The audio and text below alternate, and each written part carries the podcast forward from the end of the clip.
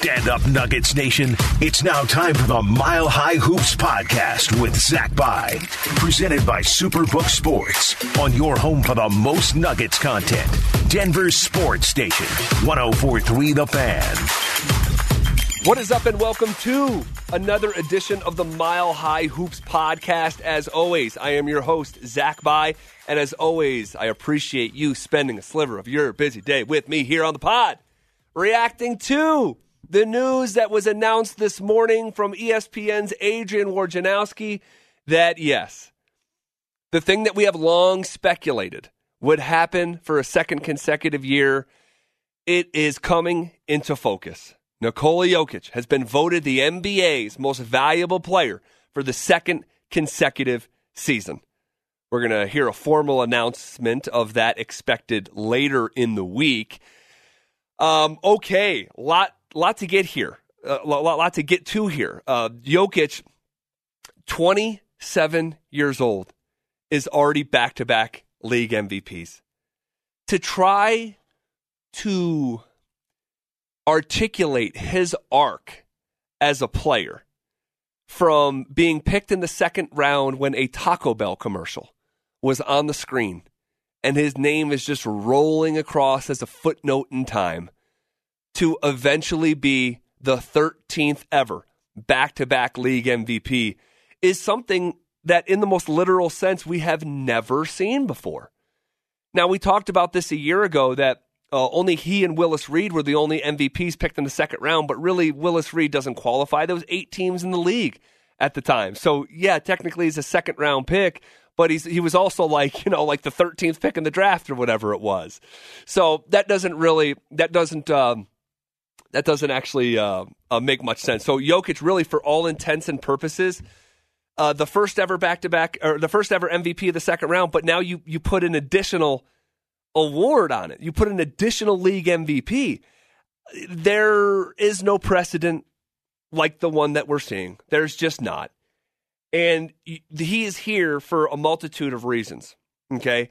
And it was a few months back, a few podcasts back, that I went through like the four legs of the chair that hold up the MVP argument. It's the raw stats, it's the advanced stats, it's the context of what he uh, overcame in the 2021-2022 season, and then it's also the eye test was the fourth leg of that chair.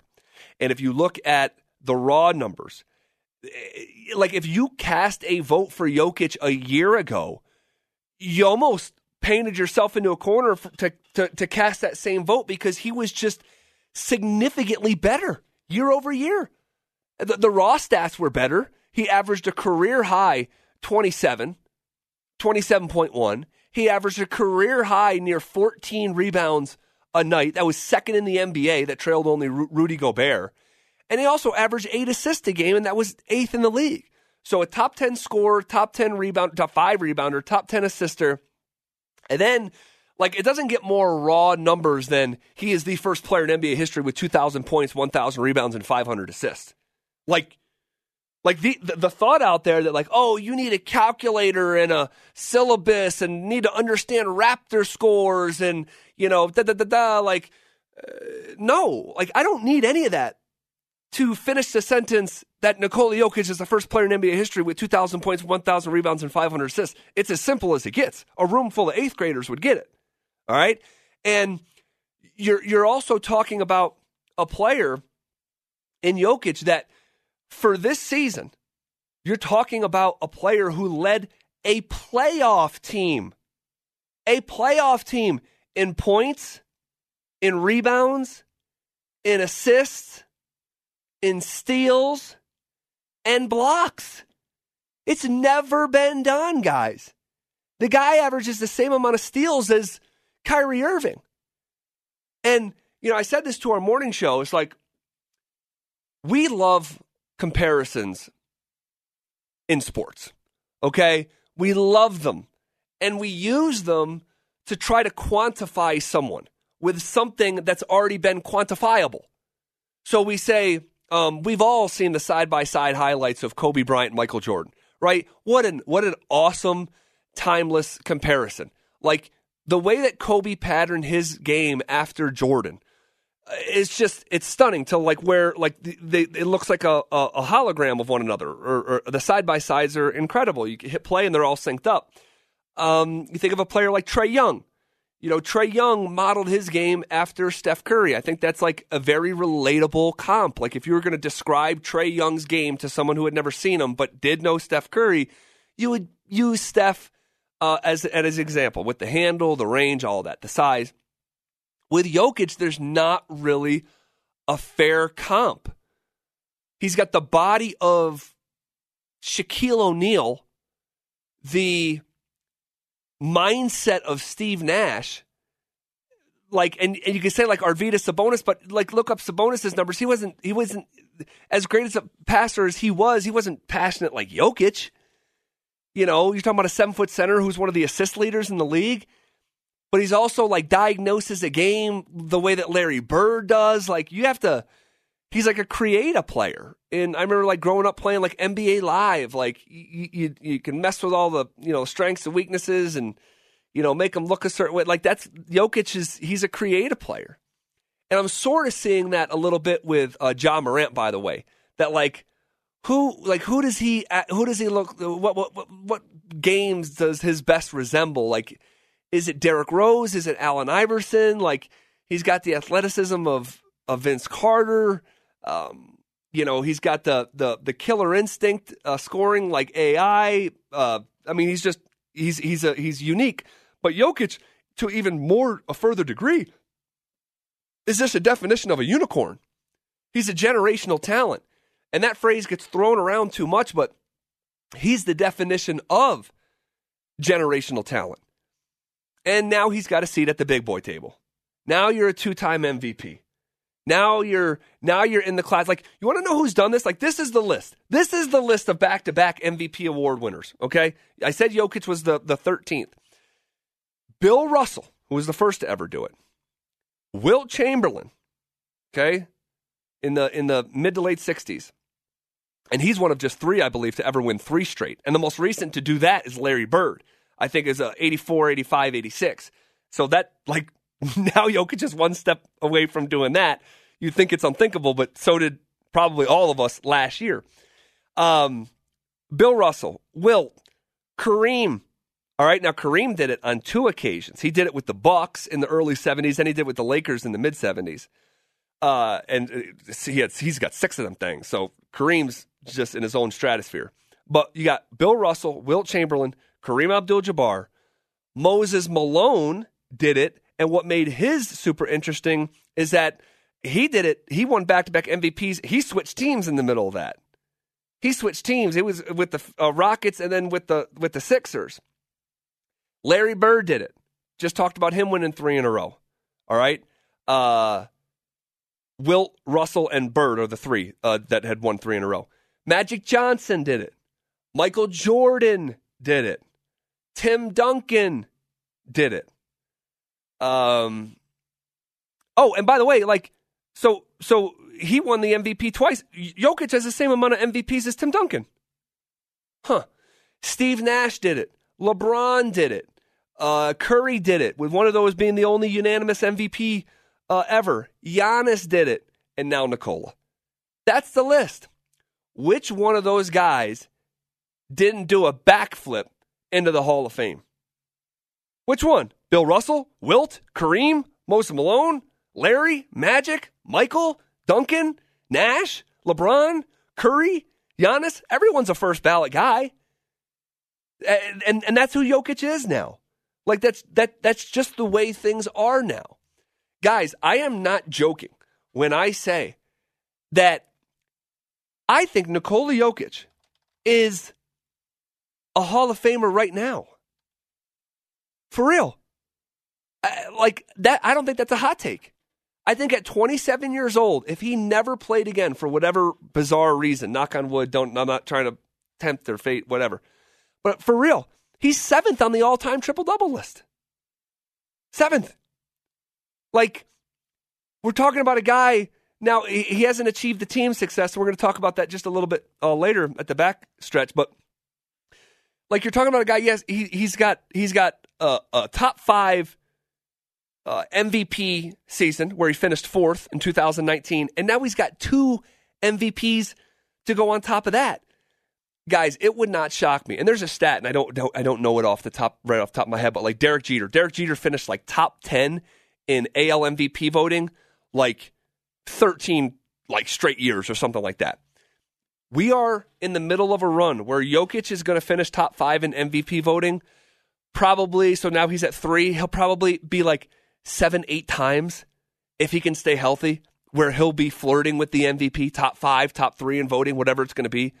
Like that's that's where we're at. So it's just the most rarefied air in the history of the Denver Nuggets. We've never seen anything like this. I mean, just two years ago, I'd be here on the fan and we're still arguing if Nikola is the greatest nugget of all time, the greatest nugget of all time. And then two years in the future, just how silly does that conversation sound like? It, it, you know, who who would be second? Who's even who's even second in the conversation? Now we can come up with a second. But like in legitimate in a legitimate way to dethrone him, no, no one's even close. You think of a name like Carmelo. Carmelo was never even first team all league, let alone winning an MVP. And now we got two of them stacked on top of one another like an ice cream sandwich. Incredible. Just incredible. So and then and and, and so going back to like the the the the four legs of the MVP case, the raw numbers brilliant, the advanced numbers, guys, eh, according to player efficiency rating, PER, it's the greatest single season of all time. Now, I'm not telling you it's the greatest single season of all time, but that's what the PER says in addition to the numbers. Like so the raw numbers make the, the, the raw numbers are matching up the the absurdity of, you know, the PR and on off numbers and all this stuff. Like it, it it's the, the the raw numbers yell MVP, the advanced numbers scream it the eye test, if you're watching the team the way uh, as closely as someone like I, maybe you uh, have, the, the, the eye test tells the story as well. He's dominant. Now, if you're just watching highlights on Instagram, you may not see Nikola as much because he plays below the rim. He's not, I, I don't know if he's got a true legitimate poster in his career. So that's just not who he is. So the, the eye test, definite check. And then the context of what he overcame. This was a team that nearly won 50 games this season, finished 48 games, was missing two of their three leading scorers. Who else could do that?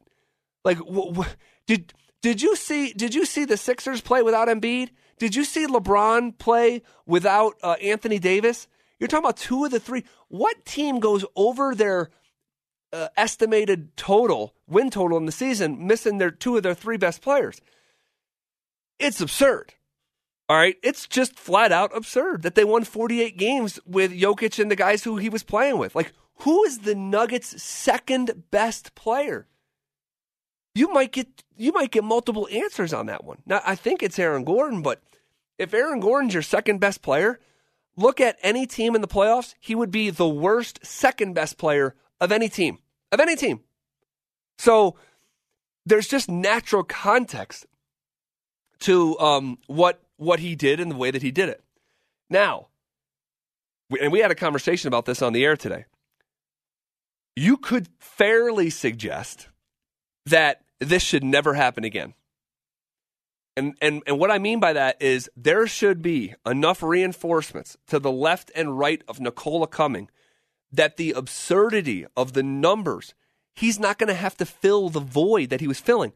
I don't think Nikola wants to be maybe taking uh, quite as many shots or being as a, um, uh, dominant of a focal point. That's like traditionally not who he's been. Now maybe he's just unlocked this different version of himself, and it doesn't matter who's playing to the left and right of him. But you would think with all the scoring that was lost, uh, and some of that coming back with Jamal and Michael Porter Jr. and guys sort of settling back into their originally intended roles that maybe you're, you're not seeing some of the usage as high and maybe some of the advanced um, uh, data will be a little bit different. I, I, I, don't know. I said you could fairly argue, and I'm not saying that that if if Nikola, you know, that it's impossible to do because I threw this out to our friend Matt Moore, the Action Network, and he's like, "Yeah, what if the numbers are just a little bit different, and but they're the one seed, and they're winning 56 games? Like, it, it, would he be less of an MVP because the numbers uh, aren't as crazy? Maybe it's not 14 rebounds. Maybe it's 12 and a half. Maybe it's not 27 plus points. Maybe it's 24 and a half or 25. Like, who knows? Who knows what it's going to look like? Um, but I think it's a fair suggestion anyway that because like that that he had that season because he had to. There was nowhere to turn. So I think that's I, I think it's fair. I think it's a fair talking point. But uh, to think that um, this is, and I, I want to say this too because Nikola's MVP. We talked about this throughout the year, but especially early in the season when I was hot about it. It's been treated like a one-off since the moment it happened. The first MVP has been treated like a one-off. They're like, okay, well, there's really no other candidates. Like Embiid, he doesn't have the availability, and Steph, it was just a month, and you know, Chris Paul is not. No, that didn't quite. That's not quite an MVP candidate. The numbers don't look like that. And okay, well, you know what? Screw it. Give it to the Serbian in Denver.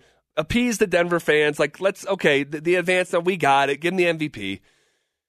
That was kind of the tone that you hear from the national media when reacting last year to the MVP, but especially in the first portion of this year when his name would get brought up in MVP discussion, when it was being laughed at. It was like, well, what, like he already won the MVP. I remember Richard Jefferson on ESPN. Well, he just won it last year because of that. And Zach Lowe was like, wait, he can't win it again? Like, what the hell are we talking about? So, and guys, eh, by the way, and just, and you probably already heard it, don't just, Nikola is one of the most respected basketball players in the world by basketball people, not by the loudest minority. Okay. People who watch this sport, who cover this sport, who cast votes clearly, there is no disrespecting of Nikola Jokic. Okay, we got to move past that. You're talking about the two-time MVP now. Like, let's we we got to move past that. You're going to hear some of it though. You're going to hear Nick Wright say, "Oh, you know, last year he was the worst MVP in the last 35 years." Well, uh, today's segment was probably Nikola Jokic is the worst ever back-to-back MVP. Like, it's coming if it's not there already. I would just just look. This is best case scenario, guys. This, this, this really is. Like aside from winning a title or p- even playing in the NBA Finals, this is pretty damn cool. Now, where does Nikola go from here?